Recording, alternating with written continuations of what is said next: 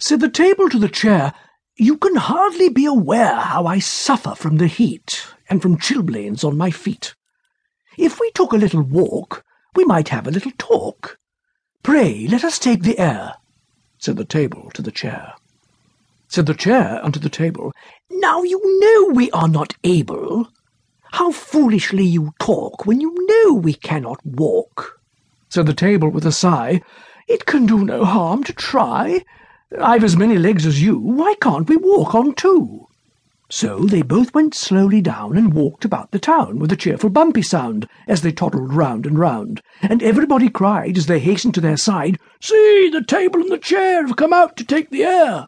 But in going down an alley to a castle in a valley, they completely lost their way, and wandered all the day, till, to see them safely back, they paid a ducky quack and a beetle and a mouse, who took them to their house.